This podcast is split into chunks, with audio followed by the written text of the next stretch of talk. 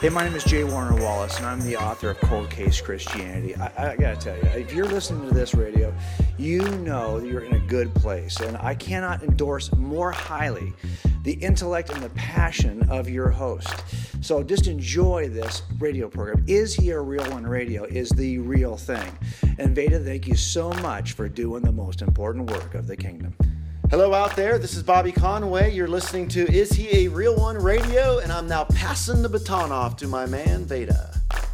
Hey everybody, how you doing? I am your host, Vada Hedgeman of Is He a Real One Radio, and we are here tonight with a very, very special guest on this episode.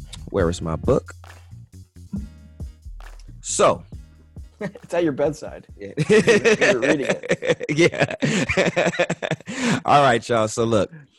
So we have, uh, you know, we have Doctor Peter Gurry. You know, he is one of the authors and editors of this excellent book right here, Myths and Mistakes in New Testament Textual Criticism.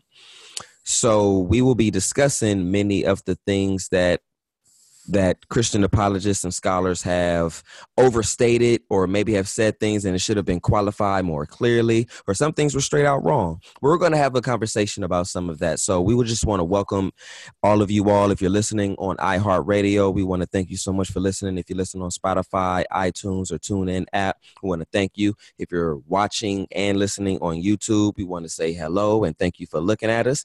And Doctor Peter Gurry, before we get started, uh, would you like to introduce yourself? Sure. So my name's uh, Doctor Peter Gurry, and I am an assistant professor of New Testament at Phoenix Seminary here in Arizona. Uh, and then I also co-direct uh, our new Text and Canon Institute there. And that's only about a year old, but we've got a lot of exciting things happening there as well. Um, I'm a graduate of Moody Bible Institute and then Dallas Seminary, and then did my PhD work at the University of Cambridge. And then, uh, let's see, I've lived here in Arizona for about three years. We have five kids and one cat. You may, you may see, it's possible. I don't see her in here, but she may stop by. It might pop up, make it, might, might pop by, have a cameo. You know, we she, see. She has before, so. Right. Now, for those who have been longtime Is He a Real One Radio listeners, you would know that I have an episode where I did a presentation on the new, on the historical reliability of the New Testament. And Doctor Peter Gurry is going to tell us why eighty percent of what I said in that video was wrong. I'm just kidding. My, my pleasure. My pleasure.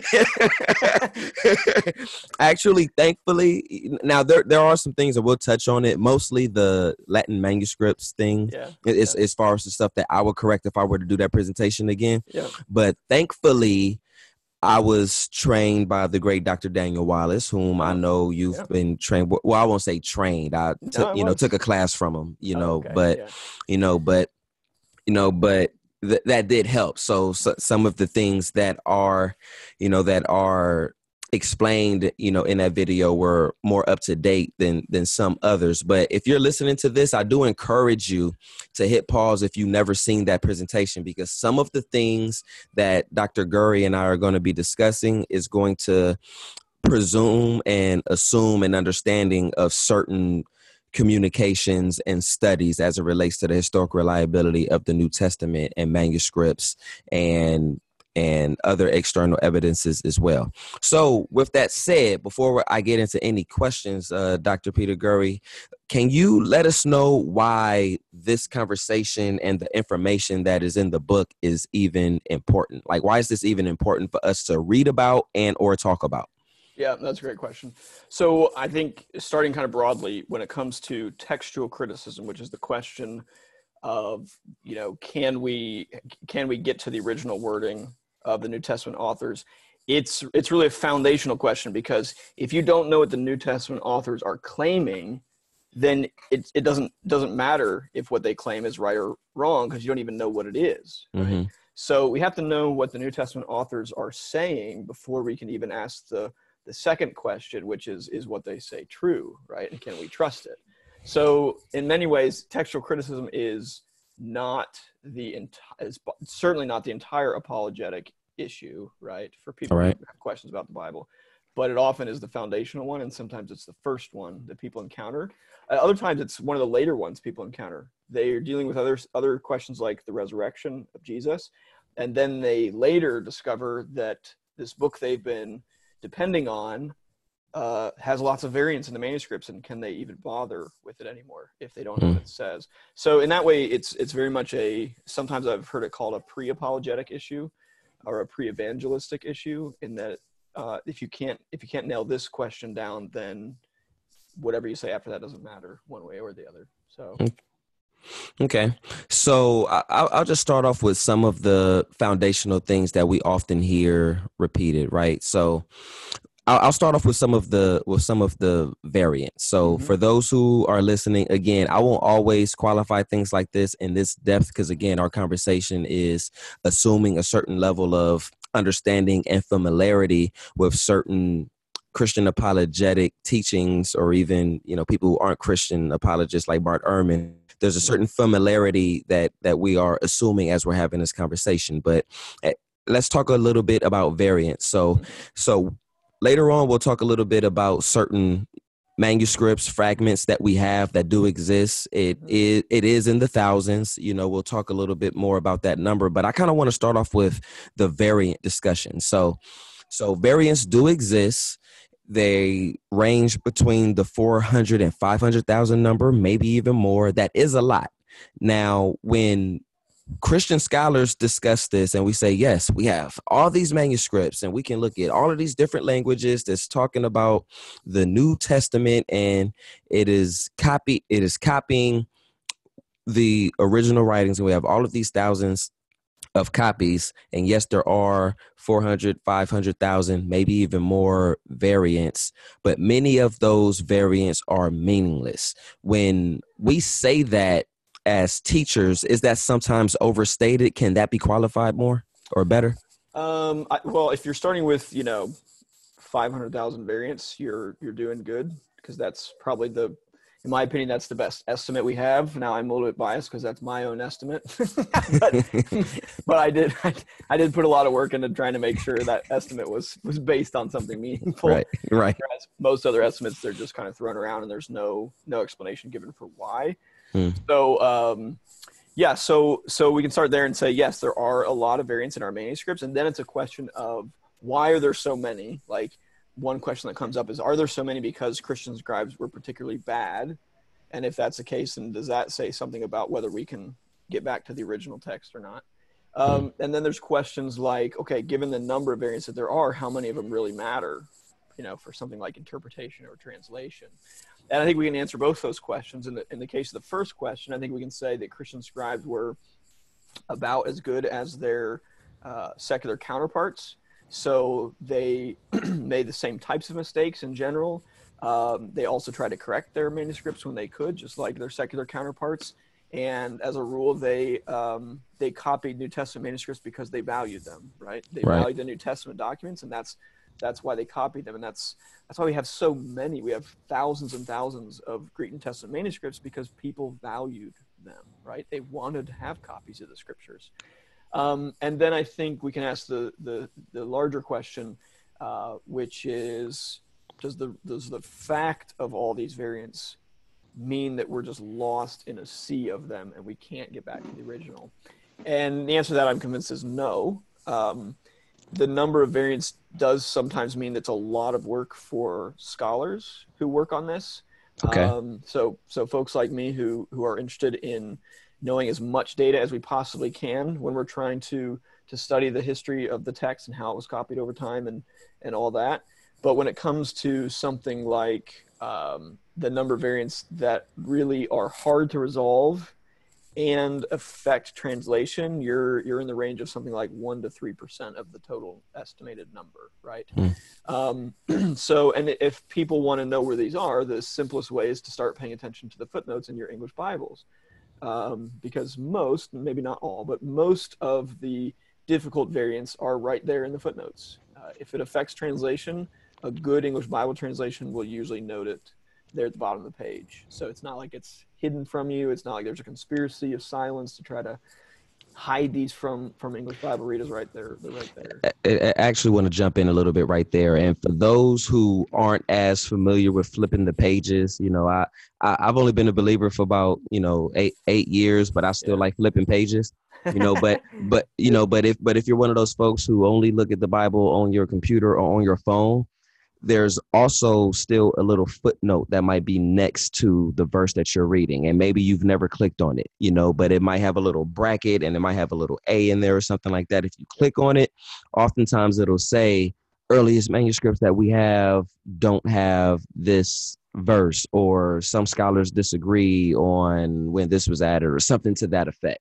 Yeah, yeah, that's right. So so most of the, the most significant variants in the New Testament, you will find a footnote for them in your English Bible. Um, so let me give it just one example uh, that's an important one that's also difficult to resolve, and that is Jesus' prayer from the cross, Father, forgive them, for they know not what they do. In, okay. In, toward the end of Luke's Gospel. Um, that's one where you'll find a footnote saying, or some early and important manuscripts do not have this this prayer, right, mm. these, these words. Uh, and that's the one that, that textual scholars continue to discuss and study and debate. And I'm somewhat torn myself on that one. Uh, there are good scholars who, who disagree with me on either side, think either that it is original or that it's not. But clearly that's that's a that's a kind of variant that does matter to people, should matter yeah. to us, I think, as Christians, for sure. Um, but that is difficult to resolve. And and the reality is, you know, that's that's by far the exception, not the rule. So you know, you can read most of Luke's gospel and there's no variance of that significance or that difficulty. Does that make sense? Yeah, absolutely. Others, now, now I, I know there are a couple others, even the beginning of Mark's gospel, Mark chapter one, verse one, you know, where it's specifying that, you know, Jesus is God. But I, I want to go back to the Luke example that you just mentioned. So yeah. let, let's say that that is not in the original letter that Luke drafted. How does that impact the Christian faith? Right, so that's a good a good question. Um, I think that's a good question because it it provides some perspective on this question, and it's and I think sometimes people can get get have a feeling that if there's any uncertainty at all in the text of their Bible, then then maybe the whole Christian faith is is in doubt. Right, right. Think, it just blows up. Yeah, right. It just blows up, and I think it's a that's a pretty un, unhealthy view, and a, and certainly not a necessary one. Um, so that, so let's, let's look at that example of Jesus' prayer from the cross. What do we lose if that's not original? Well, do we lose Jesus' teaching that we should love our enemies and pray for them? And the answer is no, absolutely not. We have clear teaching of that exact same, of that exact same point elsewhere. So you could look in the Sermon on the Mount, say in, in Matthew's gospel. If you want to stay within Luke's writing, you could look at um, the example of Stephen when he's martyred and he prays a very similar prayer um, mm-hmm. when he's being stoned, that, that, that God would forgive those who are putting him, who, who are killing him, right? So it's very clear from, from Jesus' other teaching in the Gospels that Jesus does teach us to love our enemies, that he teaches us to pray for those who persecute us. And that's exemplified in, in people like Stephen, right, in his example. So I don't think we actually lose any ethical teaching of Jesus if those, if that part of that verse is not original. Mm-hmm. I think what we do lose, though, is a very powerful example of that. Right. And we lose a very powerful example of that teaching on the lips of Jesus at the very moment where he is dying for those who are crucifying him. Right. So I, I don't want to say it doesn't matter, because it right. does matter. It matters to me personally. I mean, I want to know if, if Jesus prayed that, and it's significant to me if he did.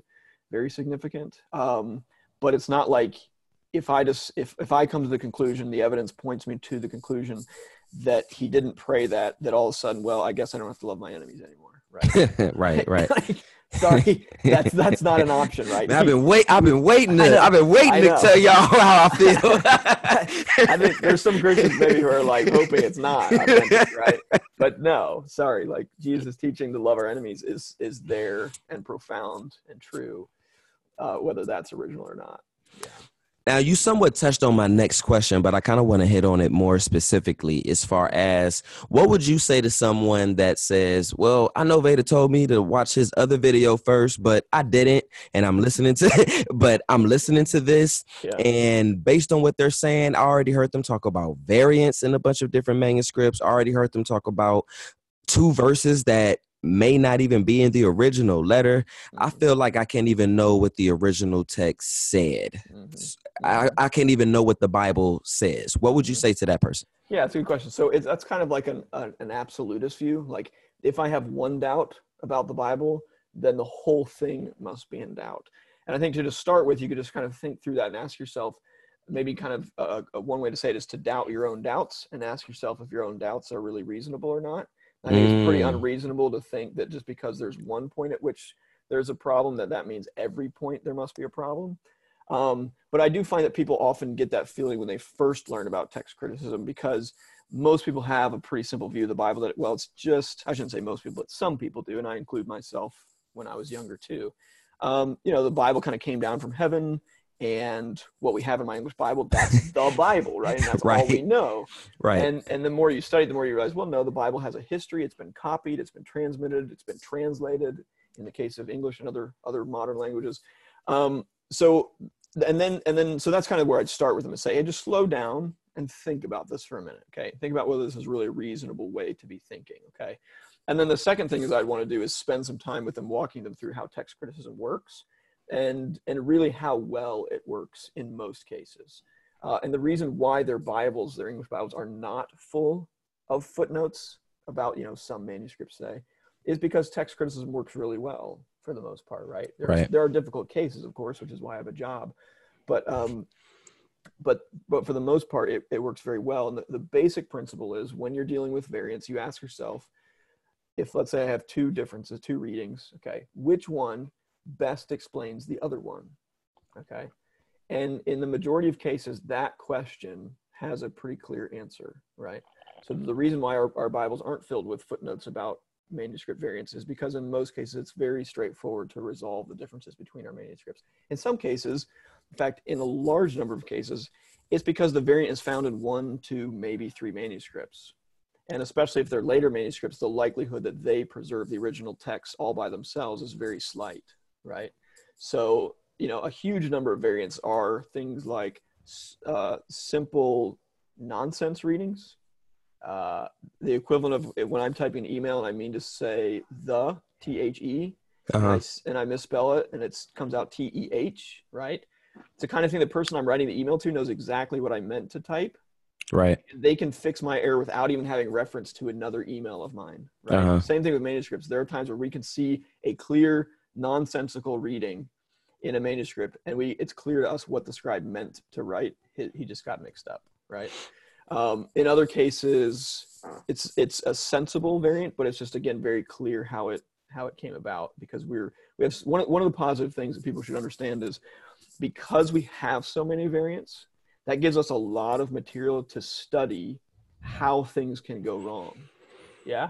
And so actually, the more evidence you have of how things and when things go wrong in a manuscript, the better equipped we are then in those difficult cases to know the most likely solution to it. Does that make sense? Absolutely. That's actually the point that I was going to make when you finished your soliloquy. I was going to say, is, isn't it a good thing that yeah. we can even examine it to this depth, to yeah. be this critical and yeah. say, well, I don't know about this verse yeah. or this yeah. verse here. I'm pretty confident that this one actually isn't in the original because I have all of this. So yeah. it can sound intimidating if we are being lazy. I'll just be frank with you. If we're just being lazy and we just hear or read a couple quick bullet points without giving it the proper context. Preferably, preferably we aren't reading our Bible that way as well, you know, because we actually have to read it in depth and in its context as well, right? You know, but also when we're looking at the evidence and the historical context about how Scripture has made it to two thousand twenty, yeah. you know, it's actually a good thing that we can be this critical about so many books in the Bible, That's you right. know, because... The- The worst situation we could be in is one where we know um, the text was changed, but we have no way of knowing what it was changed from.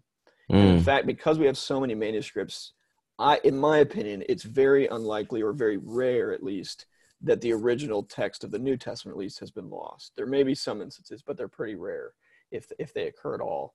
Um, and so... Uh, and, and that's somewhat unlike, for example, I was reading a book recently on the Quran, the textual history of the Quran, and there seems to be evidence in the Quran that some of the earliest manuscripts, there was a very concerted effort to uh, consolidate the text and then destroy any alternative texts, alternative versions of the Quran. Okay, now, not, not, we're not talking about necessarily massive differences here, but that's not the kind of situation we have with the New Testament. We have no evidence of, say, a Christian group here trying to destroy all other versions of the New Testament, right? Right. What we have, for example, is somebody like Marcion in the second century, who we know um, rejected the other Gospels except for Luke, for example. Um, and what's amazing about that is that we know that he did that, right? Right. And we also know that he didn't succeed, because we still have Matthew, Mark, and John, right? Right. So even those cases where we know people were kind of out to to change the Bible in, in one way or another, we we often have very clear evidence of of them doing so, and more importantly, we have evidence that they failed to succeed, right? And part of that is simply because of the enormous spread of Christianity early on. It would have been impossible for somebody in Italy, let's say Rome, to change all the manuscripts of, say, Mark's Gospel that are being read in Alexandria, Egypt, and in Palestine, in Syria, and as far away as places like Gaul, right, in, in France. It's just, it just can't happen. So the possibility of some kind of large-scale conspiracy like that is is is not sustainable, right? Yeah, that's that's a really good point. That's a really good point. I actually had a man. I had two thoughts to what you just said, and now they both just escaped me. uh, can, can you say can you say a piece of what you just said? I'm, I'm gonna say one of them. Well, just this just this aspect of of because the New Testament copies spread so quickly around oh around yeah the ancient world. It it basically rules out the po- and there was no central structure, right? It's not like there right. was a pope in the second century who was able to control everybody else's copies. So the possibility that the original text could have been edited out, let's say, or changed right. irrevocably or irredeemably is is extremely unlikely. Right. And, and actually one of the one of the thoughts that I had was, and we're going to get to some of the specifics about the amount of manuscripts and fragments that we have of New Testament scripture from these various different places and various different languages. But one of the things that that caught me as an intellectual skeptic at the time when I was examining this stuff is I said, you know, if Jesus wasn't real, if Jesus didn't live and he didn't die and rise from the dead, why did it get copied so much, like so frequently over such a long period of time? You know, when I was an unlearned believer as, as an atheist, you know, it's easy to say, okay, well, somebody who was really powerful made up these books and and wrote it and shared it and it right. went viral in the right. first few centuries or however, right? You know, that right. as an right. unlearned skeptic, that's right. how I was thinking. And when I read the when I look on the internet, that's how it seems like a lot of people are thinking as well.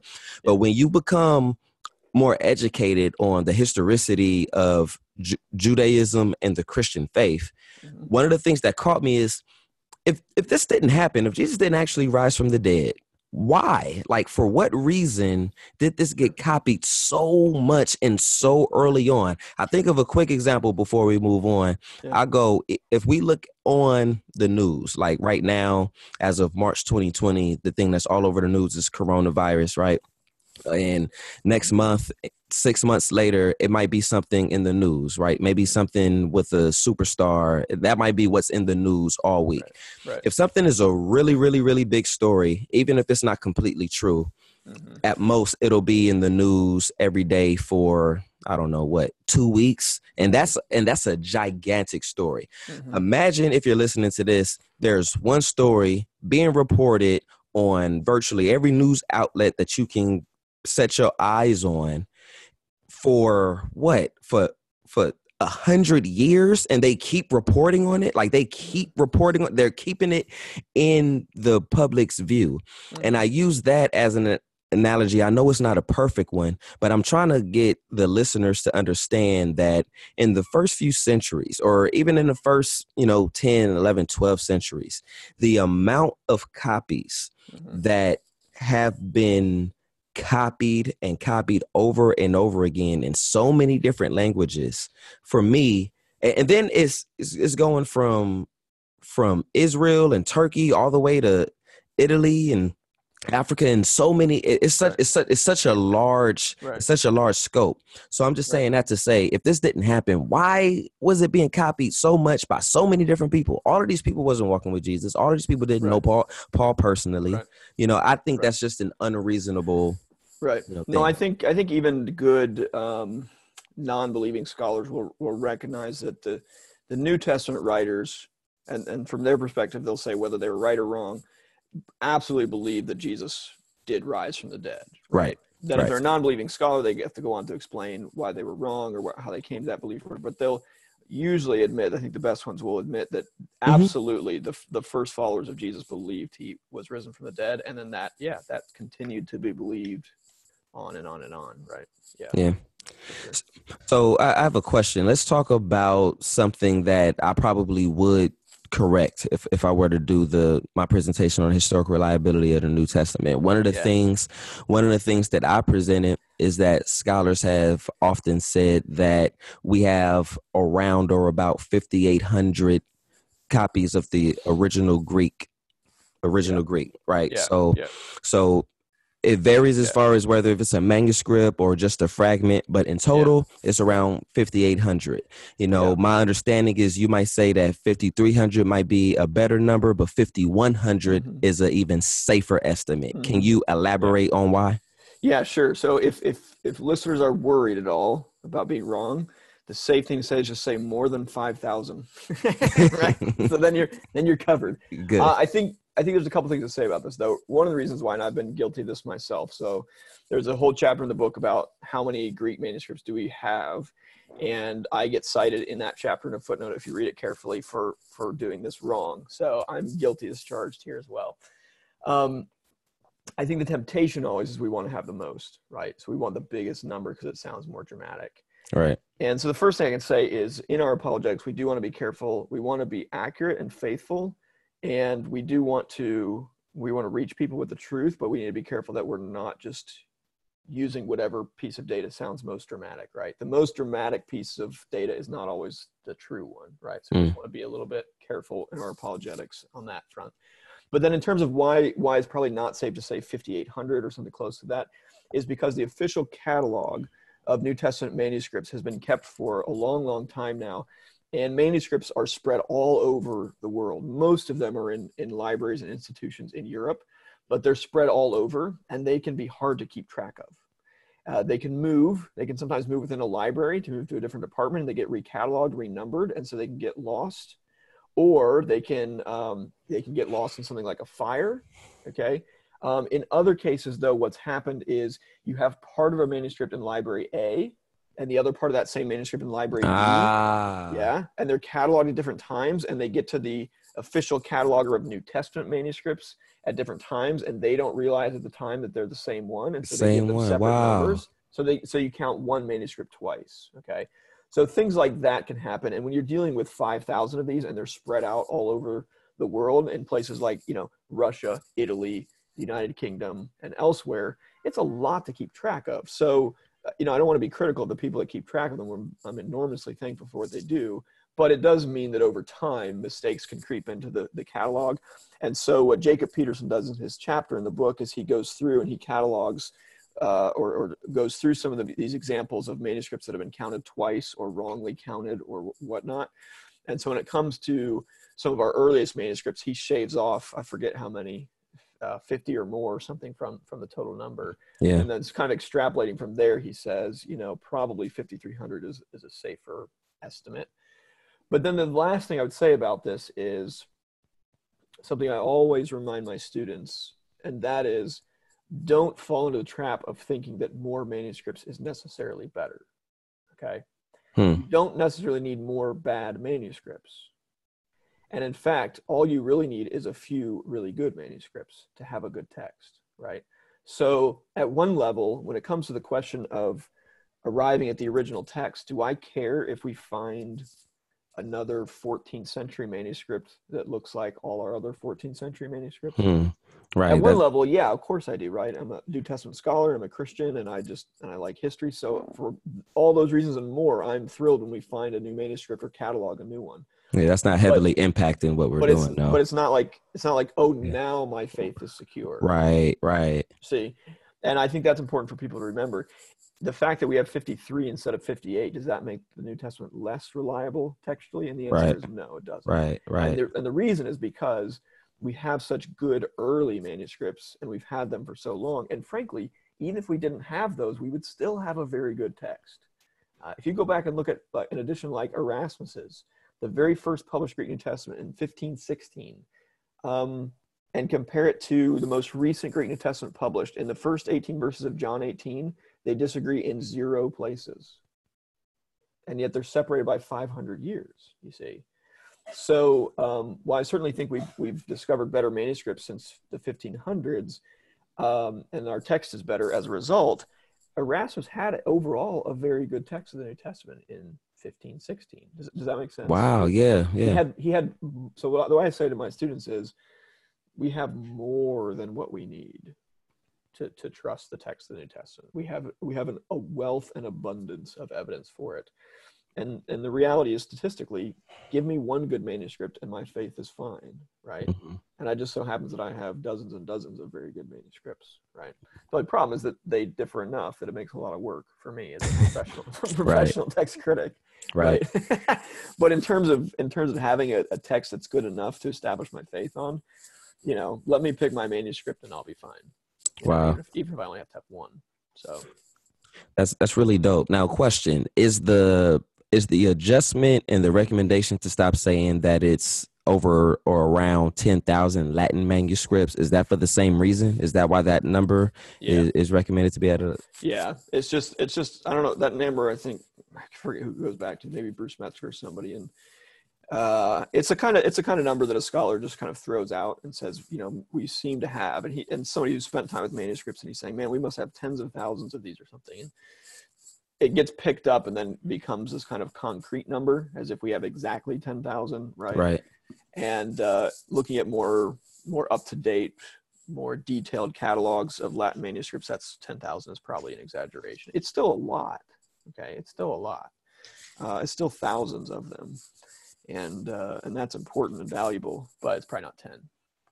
Now, sometimes later manuscripts can be better than an older one, right? right. And, and what I mean by that, for those who are listening, you know, you perfectly, you're following the conversation, but let's say we might have a manuscript of one of our sacred biblical texts from, say, A D four hundred. Okay, that's closer to when it actually was written than, say, uh A D eleven hundred or something, just for example. But you say that sometimes a later manuscript can be better than an older one. Can you explain that scenario?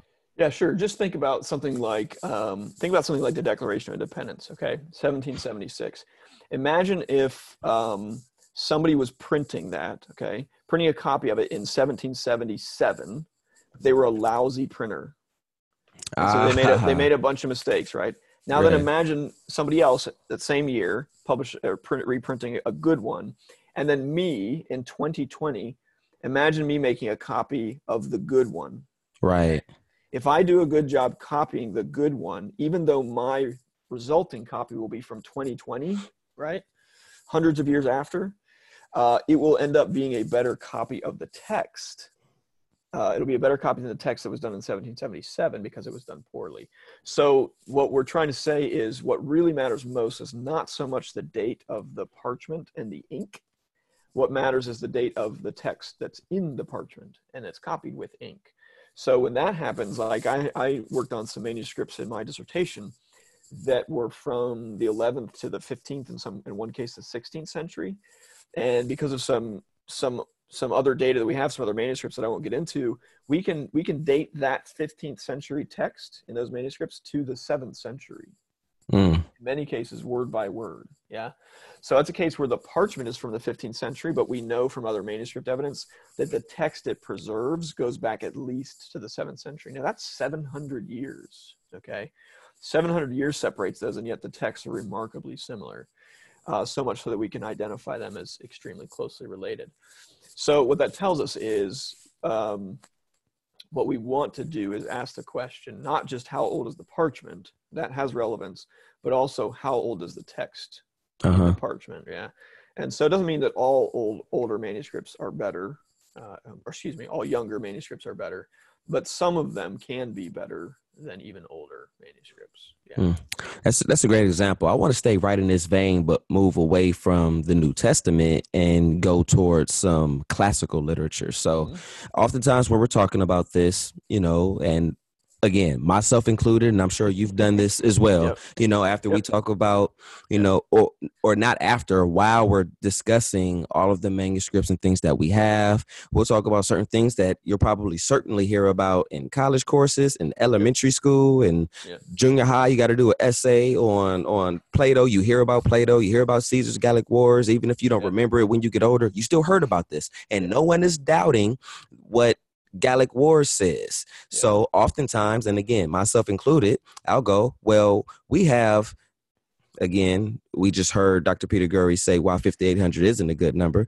you know, but the argument might go something like, well, for the New Testament, we have around fifty-eight hundred manuscripts and or fragments of the in the original Greek language alone, but for somebody like Caesar's Gallic Wars, we might have only ten, and no one doubts that. If you're going to doubt the New Testament, you shouldn't even be thinking about Gallic Wars. Now, we can still make that, again, we should qualify it responsibly, but if you still want to make that argument, we can still do that, but we should do that more accurately, right? Sometimes yeah. when we are making this type of presentation or making this type of argument, we've already talked about how we can overstate what we have for scripture, but sometimes we don't give classical literature enough credit.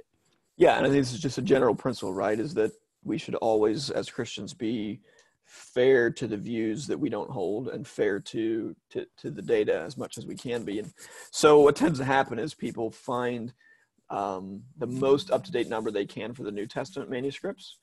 Uh, and then, but, but they find a number of manuscripts on classical works in, in F F Bruce, for example, from the nineteen forties. And so they still use his numbers. Well, you know, we've, we've discovered and cataloged new manuscripts of classical works, just like we have for the New Testament. So those numbers haven't stayed static since the nineteen forties. So what we want to do is try to be fair as, as much as we can and say, all right, let's, let's try to pick a good, reliable number for the New Testament and pick a good reliable number for class, classical works that we're comparing with. And then I think the other thing to keep in mind is um, it's not a competition. It's not a, it's not a winner take all competition with classical liter- literature. It's not like in order for the New Testament to be textually reliable, classical works have to be not as textually reliable, right? right? I mean, if, if for example, Plato's Republic has a better textual foundation than the New Testament, that doesn't make Plato's Republic inspired scripture. See? Right. And right. so, so I think where the argument does have value is for people who are really skeptical and want to want to be unfair to the New Testament side of things and say, well, because there are variants there, you can't trust it. And that's where we wanted to say, well, you know, let's be reasonable about this. Every, so much of what we know about the ancient world, we get through written documents, and those documents have been hand copied and they have variants in them too. And in many cases, the number of manuscripts are far less and they're far later from the writing, from the time of the writing of the original document. So unless we want to be skeptical about all of the ancient world, let's not do, let's not treat the New Testament that way either, right? So let's, let's give the New Testament a fair shake. And I think for that, for that point, it's, it's a very useful argument still and can be made. Um, So, yeah. And and James Prothro does a great job, I think, in his chapter on on that. Yeah, he did, because he even specified some, some, some of the numbers, because in addition to everything that you just said, Peter, you know, even if you still want to demonstrate that we do have more of a textual foundation to examine for, for the New Testament than other stuff, you don't have to say Caesar Gallic Wars is ten, like the old number, yeah. you know, it's two hundred fifty-one. That's a whole lot more than ten, but it's also a whole lot less than five thousand. Right. You know, so if right. you do want to stress that we have more of the New Testament, we still don't have to undermine right. what the accurate, what right. the more accurate number for right. some of these classical literatures actually is. And it's important to just keep in mind, again, the, the nature of how the comparison works, right? Because what we don't want to say is like, well, there have to be so many manuscripts before we can trust it. Because if we get in the comparison game, we do it wrong, we can end up pitting the New Testament against itself, against itself, right? So the Gospels, we have over sixteen hundred manuscripts for the Gospels. When it comes to Revelation, we're, we're dealing with more of a couple hundred or so, yeah? We're dealing with hundreds, not over a thousand. Well, does that mean the text of Revelation is right less secure? Well, in some cases, it presents its own issues for sure, right? But we just don't want to, we just don't want to ever make this a bare numbers game, as if, you know, once I hit a thousand, now I can trust mm. the text. Because it's it's just, it's that's not how text criticism works. We never just count up manuscripts and say, well, now that we have a thousand of them, we have a good text. No, it's it's more about weighing the quality of manuscripts. And so that's, again, that's why I often like to stress with people, it's not so much about how many manuscripts do I have and more the more the better. It's more the quality of manuscripts I'm concerned about. And in that case, the better, the better. I right. can say it that way. Man, right. I could, man, I could talk to you for three hours about each of these things, but I'm trying to just touch on each yeah. one in, in the time that we have yeah, together. Sure. So I'll kind of just ease on to how we go about dating some yes. of our manuscripts. What what are some yeah. things, what, what are some things that we can qualify better? What are some mistakes that when it, when it comes to that? Yeah, so I think the, the simplest thing on that is just be careful that you're not giving a, a, an exact date. You don't want to date something like P fifty-two to, to A D one twenty-five. Right. Okay? Because we don't know that it was copied in A D one twenty-five. Um, what we do is we look at the style of handwriting and we compare it to other handwriting of the time. And then we try to put it in the flow. I'm sorry, yeah. Peter. I'm yeah. sorry, Peter. For those who, because I know everybody didn't stop and listen to my other video. I, I don't want people who were disobedient. I'm going to do y'all a favor. I'm going to explain this real quick before he explains that. P fifty-two is the oldest oh, yeah. copy of a fragment that we have of of New Testament scripture. All right. It's about the size of a credit card. You know, it, it's really small. And it's a fragment of John's gospel. Historically, please correct me if I'm wrong. Yeah. You know, back in the day, I, I forget the name of the scholar. It may have been C H Roberts. I'm, I'm forgetting right now, but I think he said that it was probably written around the first half of the second century. Didn't really date. Yeah. The more common number as of late has been A D one twenty-five to A D one thirty, which yeah. would be really close it, yeah. if you want to think about anything of ancient times for us to have a fragment that's that old. Now, I'm sorry yeah. for cutting you off, no, but fine. I wanted to lay that. Yeah, no, I wanted to explain that as you explain. Can you? Yeah. Yeah. Sorry. Pick up where... Yes. Thank you. That's very helpful. So now you have that context. Okay. Yes. So P fifty-two is considered by most to be the earliest or one of the earliest New Testament manuscripts. And I think what happens is somebody can, somebody like a C H Roberts can say, hey, this dates to the first half of the second century. Well, if you if you put a dot right in the middle of the first half of the first century, uh, second century, guess what you have? A D one twenty-five. And and so I think what happens is scholars, hopefully, hopefully knowing knowing how paleography works, knowing how this dating works, they just say one twenty-five, and they they hope that their readers know, give or take twenty-five years on either side. Does that make sense? Yeah. And then, but what then what happens is that can trickle down into more popular literature. And people start to think, no, it means exactly one twenty-five, right? And the reason this is important is because when we date these manuscripts, we're dating it based on the handwriting, and that always gives us a range of at least fifty years, and in some cases, it's better to say one hundred years. Does that make sense? Yeah. So P fifty-two is still very early, still still a great, you know, important manuscript, an important copy, but it's probably safer to say it's second century, and we don't need to be more specific than that. Um, So I think, again, the temptation, it's the same one we face with a number of manuscripts. It's like when we're in apologetics, we want to do, we want to have the best argument and we want it to be the most dramatic it can possibly be. Right. And so if we say one twenty-five, then we can say, you know, that's close to the lifetime of John. Right. Uh, whereas if it's one seventy-five, it's like, well, that seems farther away. The reality is when you deal with the ancient world, either one of those is remarkably close. You know, like it's remarkably I know, close. I know in our, on our Twitter world, you know, a hundred years seems like, preach, man. You know, teach yeah, it sounds like a millennia. You know, it's like, well, if it didn't happen two seconds ago, it must be, who knows? You know, right. It's like all this room for skepticism. Well, when we're dealing with with the ancient world, uh, having a manuscript within even a hundred years of its writing is fantastic. Man, you know, most ancient works don't have anything close to that. So, um, yeah, I don't know. Sometimes I feel like we don't need to be greedy. the, the Lord has given us plenty of evidence. Um, and this is where I think it's helpful to, to, especially for apologists, it's helpful to remember that the people who are skeptical, and particularly people who do not want the scriptures to be true, um, will find anything they can, to, any reason they can to doubt it, right? So I always take people to the, the parable of uh, the rich man and Lazarus. And the, the rich man in the afterlife um, wants Lazarus to go tell his brothers. And, and he is told by Abraham, no, they have Moses and the prophets. If they don't believe those, they won't believe somebody who comes back from the dead. Ooh. So when you hear atheists say things like, well, you know, they're in a debate, they say something like, well, if this, if the ceiling opened and God spoke to me audibly, then I would believe. I just want to say, no, you wouldn't. Mm-hmm. Because the Bible tells me that if someone even rose from the dead to come tell come you on, come that, on. that the truth is true, right, you still wouldn't believe it, because still the problem wouldn't. is problem is not a lack of information, right? And so I think that's important to remember in our apologetics. Having right information is important because we're Christians and we believe the truth matters and we want to be responsible, right? And we believe that apologetics has a, a, a God-ordained role uh, and that God can use it to help lead people to Christ for sure. But at the end of the day, nobody is a non-believer because of lack of information, right? And so just giving them more information or more dramatic information, that's that's not it. That's not the problem for them. The problem is a heart issue, right? It's rebellion. Amen. So, yeah, just throw that in there.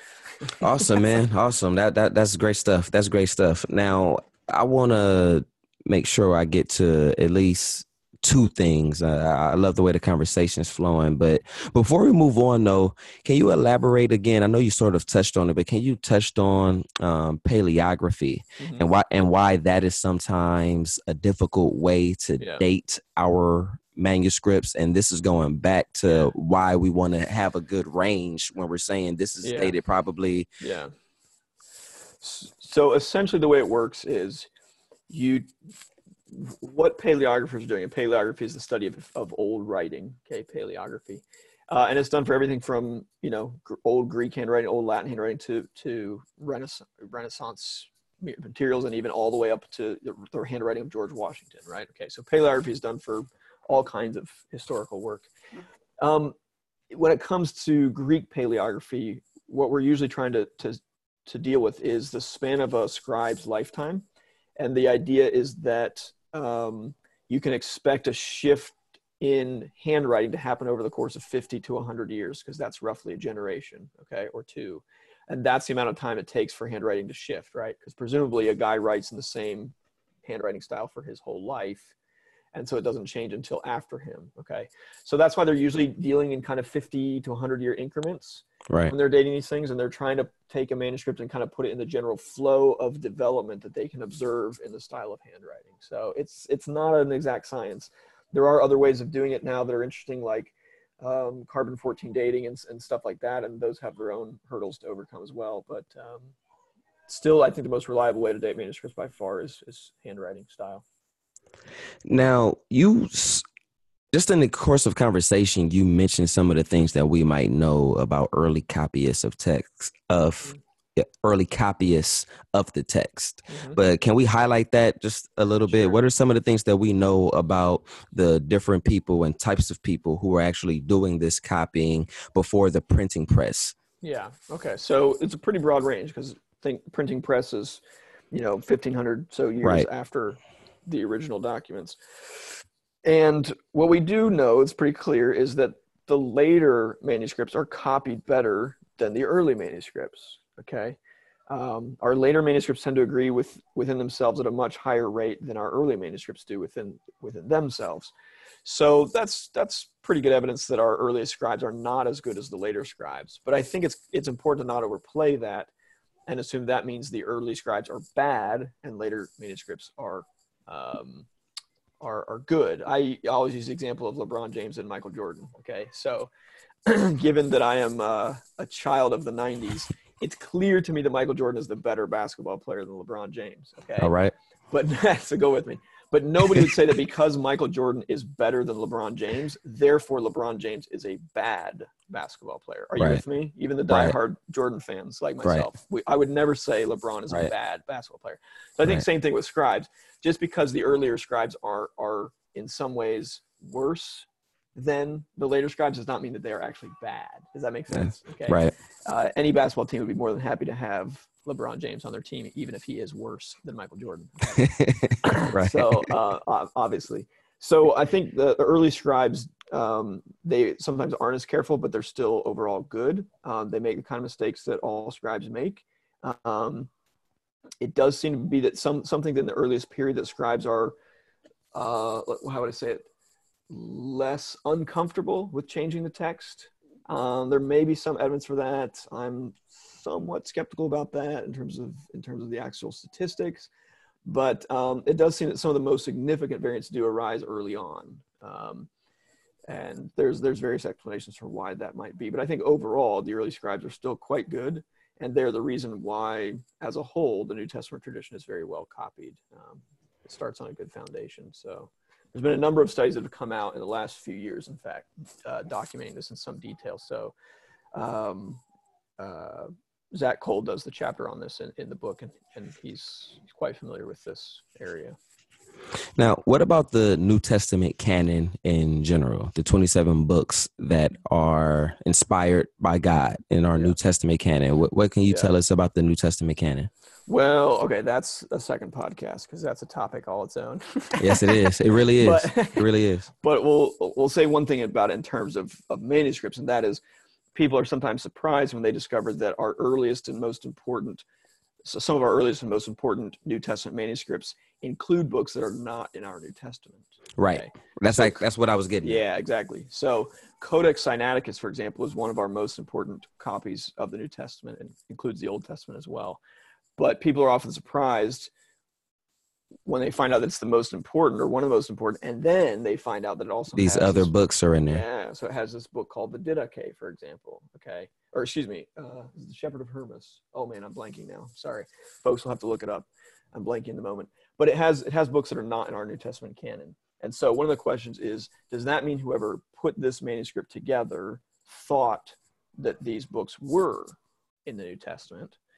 And I think the best answer really is no, that instead what we what what that shows is that um, to make a book in the ancient world, especially one like this, like Codex Sinaiticus, which is huge and elaborate and very well done, was a massive undertaking, was very expensive, and would take a long time. So if you're making something that big and you have other other books that you value a lot, even if you don't think that they're scripture, you may still well include them in this book, right? Um, it's not unlike, it's a little bit different, but it's not unlike today. You, if you picked up a Bible, you know, even a good Protestant Bible from a bookstore, you'd find things in there that aren't the Bible, right? You might find introductions by the translator. Uh, if it's a study Bible, you'd find a whole lot of study study notes. Um, you might find introductions to each individual book. And we don't think those things are scripture, but they're still right. in the, within the, the covers of our Bibles.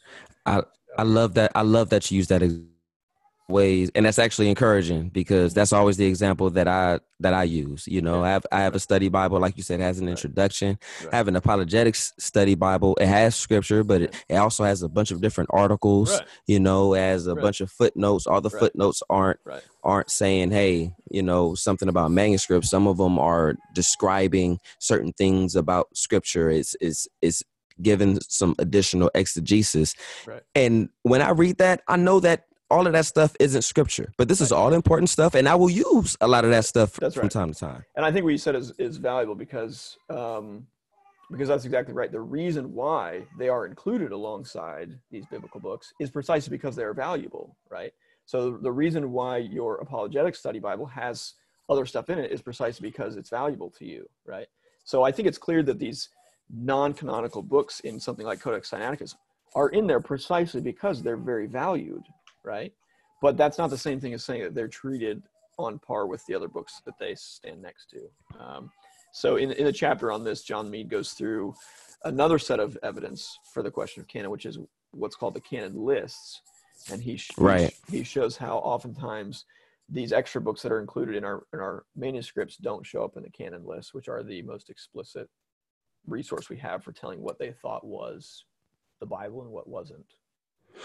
And also, and also in that same chapter, he even points out that Athanasius even specifies some of the things that we're saying right now, you know, and I, in festal letters, you know, Athanasius actually even writes that s- some of these books are can- uh, are part of the canon, right. canon. Some of right. them are to be read, you know, right. it's even That's specified. Right. That's right. And so, so what you see developing is this kind of three-tiered system of books that are canonical, books that are clearly not canonical, and then this middle category of books that are not to be used for, say, doctrine or not to be read in church, but are still valuable. Um, and we have books like that too. Um, we have books that we think, man, these, this is a great Christian book. You should absolutely read it. Right. That doesn't mean that we think we should base our doctrine on it, right? Or read it right. out in church. Right. Um, so, yeah. Now, I, I'm going to ask you about this only because it, you know, it comes up sometimes. I've personally, maybe because since, you know, I started, you know, taking studies seriously and started taking the study of the Word of God seriously, people stopped making this argument. But I'm going to the argument that once upon a time, people would say that you can make up most of the Bible or all of the New Testament or something like that just from church father uh, writings and things yeah. like that. In, in case yeah. there, now I have, I've personally in my studies, yeah. only time I've ever heard that or seen that come up was someone saying that they don't see any evidence of it, yeah. you know, and then yes. I looked it up yeah. myself and I can't find any evidence yeah. of it, but can you give us some yeah. history or whatever you know about that? Yeah. So there's a, there's a chapter on the book on that as well. So I'll speak from memory because I didn't write the chapter, but I'll do my best. Uh, and if you want the details, you have to go to that chapter, but you see get that, the book. It's a great book, book, y'all. There you go. Get right? the book. Um, the, you'll see this, this point made in, in, in otherwise reputable scholars like Bart Ehrman and, and Bruce Metzger just talk about this. So, you know, it's goes something like, even if we didn't have any manuscripts, we could reconstruct the New Testament from the Church Fathers' citations because there's right. so many of them.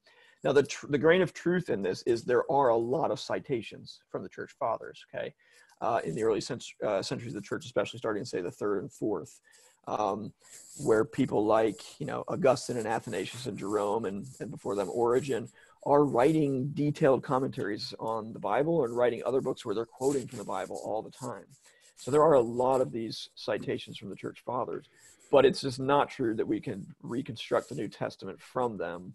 Um, and logically, it doesn't really even make sense because if you didn't already know what the New Testament was, you'd never be able to put it all together from their citations, right? I mean, you'd have a citation. It's not like they told you the references, right? They don't, right. There's no chapter and verse numbers yet. So they're not like, and John three sixteen says, and then later they say, and John three seventeen, like, so you'd never, how would you ever know what order to put, like, there's just, there's a whole bunch of problems with it. Um, so don't Thank use you. It. The grain, of, the, the grain of truth in it is that we do have a lot of citations, okay? But they're right. not enough to reconstruct the New Testament or anything like that, so. No, but I, I love the point that you that you just made. I, I that's exactly what I was just yeah. going to say. So I love that you said that. Now, b- before I let you go, before I let you go, it, if if you would point out some of the most important things that Christian teachers have gotten wrong or have overstated, or some things that we can qualify better, you know, what would it be? And maybe it's something that we've already discussed. Maybe it's something that we haven't yet. Maybe it's something that you would like to highlight. But if, what would you say are some of the most important things? Yeah. I think the, the definitely the one that, that I have seen most often, and one of the ones that was a major impetus for the writing of the book, is the, is the comparison between classical literature and the New Testament. That one comes up a lot. Okay. And then the other one is kind of the number of variants, because that involves statistics. People kind of do some crazy, funky things with the statistics and put it in the wrong context or just get something out of whack, and it ends up being totally mangled in terms of uh, either the number of variants or how many variants per manuscript there are or things like that. So those those ones um, happen a lot. I, and I, would, I think what I would just say to people is be aware that a lot of older apologetics works are out of date um, because text criticism is a pretty technical field, and it's, it can be hard to keep up with if you're not, if you're not in it. And so this, it's not necessarily a slam on older works. It's just to say they are older. And this happens to be a, a, an area where, you know, this is, this is not like, this is not like the problem of evil. Do you know what I, okay. right. Like, right. Yes, people continue to write on the problem of evil and will forever probably. But when it comes to the problem of evil, like, people have thought about it and written about it for a long time. Yeah. The basic fundamental problem hasn't changed, at least in its kind of logical form, right? It goes all the way back to ancient times. So that's, that's not the kind of thing that's, like, outdated in the same way that text criticism is. Do you know what I'm saying? Mm-hmm. Text criticism, by its very nature, we're, we're discovering new manuscripts all the time. Uh, we're cataloging them. We're studying them in, in greater detail. We're developing new methods to study them and to do textual criticism. Um, same is happening in the classical world. They're discovering new manuscripts. And so it's, it's just an easy kind of thing where in the span of fifty years, yeah, I mean, a book written fifty years ago is going to be out of date. And, and frankly, a book written fifteen years ago is probably going to be out of date, especially if it's not written by a, a specialist in the field. So that was, that was really our hope for the book. Was, it, I hope people don't take the book as like us trying to shame apologists. That really wasn't our aim. Um, it's just that we, re, I mean, because, because we're in this field, we know that it's right, right. And so we really wanted it to be a, a tool to help folks like you who are doing this, um, and in the process, and partly to kind of get your all's attention, we, we had to point out some of the mistakes along the way, if, if that's okay. Yeah, right. So, you know, if y'all could be nice to us, realize that we're trying to help. Okay. But but also, you know, with, with the different authors that participated in the book, this book is actually self-corrective a lot of yeah. times. It's uh, a lot of the things that the authors are writing, some of that stuff is self-corrective, you know, like right. you said, you know, right. some of the stuff, it points out that, you know, it's correcting some things that you, right. that you that you have said, but totally. Other authors as well. Totally. There were there were a number of chapters that I learned quite a bit from myself, and I'm I'm you know, I did my PhD in this field. So the Jacob Peterson's, for example, that was, you know, I learned a ton from that, and uh, will not make the mistake I made before now in light of his chapter. So people shouldn't necessarily feel feel bad, um, but I think what I'm what I've been really encouraged by is a number of people like you who've read the book or or seen it and have been willing to correct themselves and say, right. you know what, I've gotten it wrong, and this book is going to help me get it right. And I just want to say that's, that's fantastic. Like, that's why we, that's why we put it together, was to help. So we're thrilled to hear that. Yeah. Sean McDowell, I'm not sure if you saw his article on his yeah. website. He has, he has a wonderful yeah. art article on the book, but yeah. yes, if you are listening to this, especially those who are watching and you can see the cover, this is a great book. And if you take the study of New Testament textual criticism seriously, th- this is a must-have. This is a must-have. You know, uh, there are a lot of books that you can get, and really I recommend that you get those too, you know, but this is a great study tool. Okay. It has a lot of sources, a lot of ways for you to check and double check things. And, you know, it, I found it to be massively a, a blessing. You know, uh, you know, I read it before I contacted you about interviewing, about interviewing, and it's, it, it's just a blessing, man. It really is. Good. It's, it, Good. And that's what, that's what we wanted. Right. Um, I, I always tell my students, not everybody needs to be a text critic. Um, but the church needs some good text critics. And those of us that are need to do our job the best we can to help serve everybody else. I'm not, I can't do your job, and I shouldn't try. This is kind of the body metaphor, right? Hmm. Uh, the body is actually the, the strongest when I'm doing my role right. best, and then you're doing your different role the best, and we're, we're helping each other and strengthening each other. So this is just a way for, for us to do that. Um, you know, text criticism is not, in my opinion, the most important thing that the church needs, but it is one thing it needs. And it happens to be the one thing God has, has gifted me to do. So I'm going to try to do it the best I can. So, yeah. All right. Well, is there anything that you would like to leave us with? Any, uh, anything that you're working on, any new books that you're working on, any, I know you had a conference that passed recently. Is there yep. any conferences that you're putting on, anything that yeah. you want to shout out that you want people sure. to be aware of? Sure. Um, people, if they're interested in knowing more about the Text and Canon Institute, could go to p s dot e d u slash t c i. If you're an MDiv student, you might be interested in our um, fellowship, which is a, a generous scholarship for a T H M program. If you're interested in doing, especially if you're doing doc, interested in doctoral work in text criticism, for example. Um, so you can go there and find out. Yep, we just had the Sacred Words Conference uh, last month and had a great turnout for that. And you can go to that same website in the next couple of weeks, and we're going to post the video from that conference as well. So yeah, those be the two things. Awesome. So again, everybody, the book is Myths and Mistakes in New Testament Textual Criticism. Uh, one of the authors and editors is Doctor Peter Gurry, and it is certainly worth the investment. And hope, prayerfully and hopefully, this interview, this conversation has been a blessing to you as well. And as we always say, as we end on the show, is he a real one? Yes, he is. And the he that we talking about is Jesus, y'all.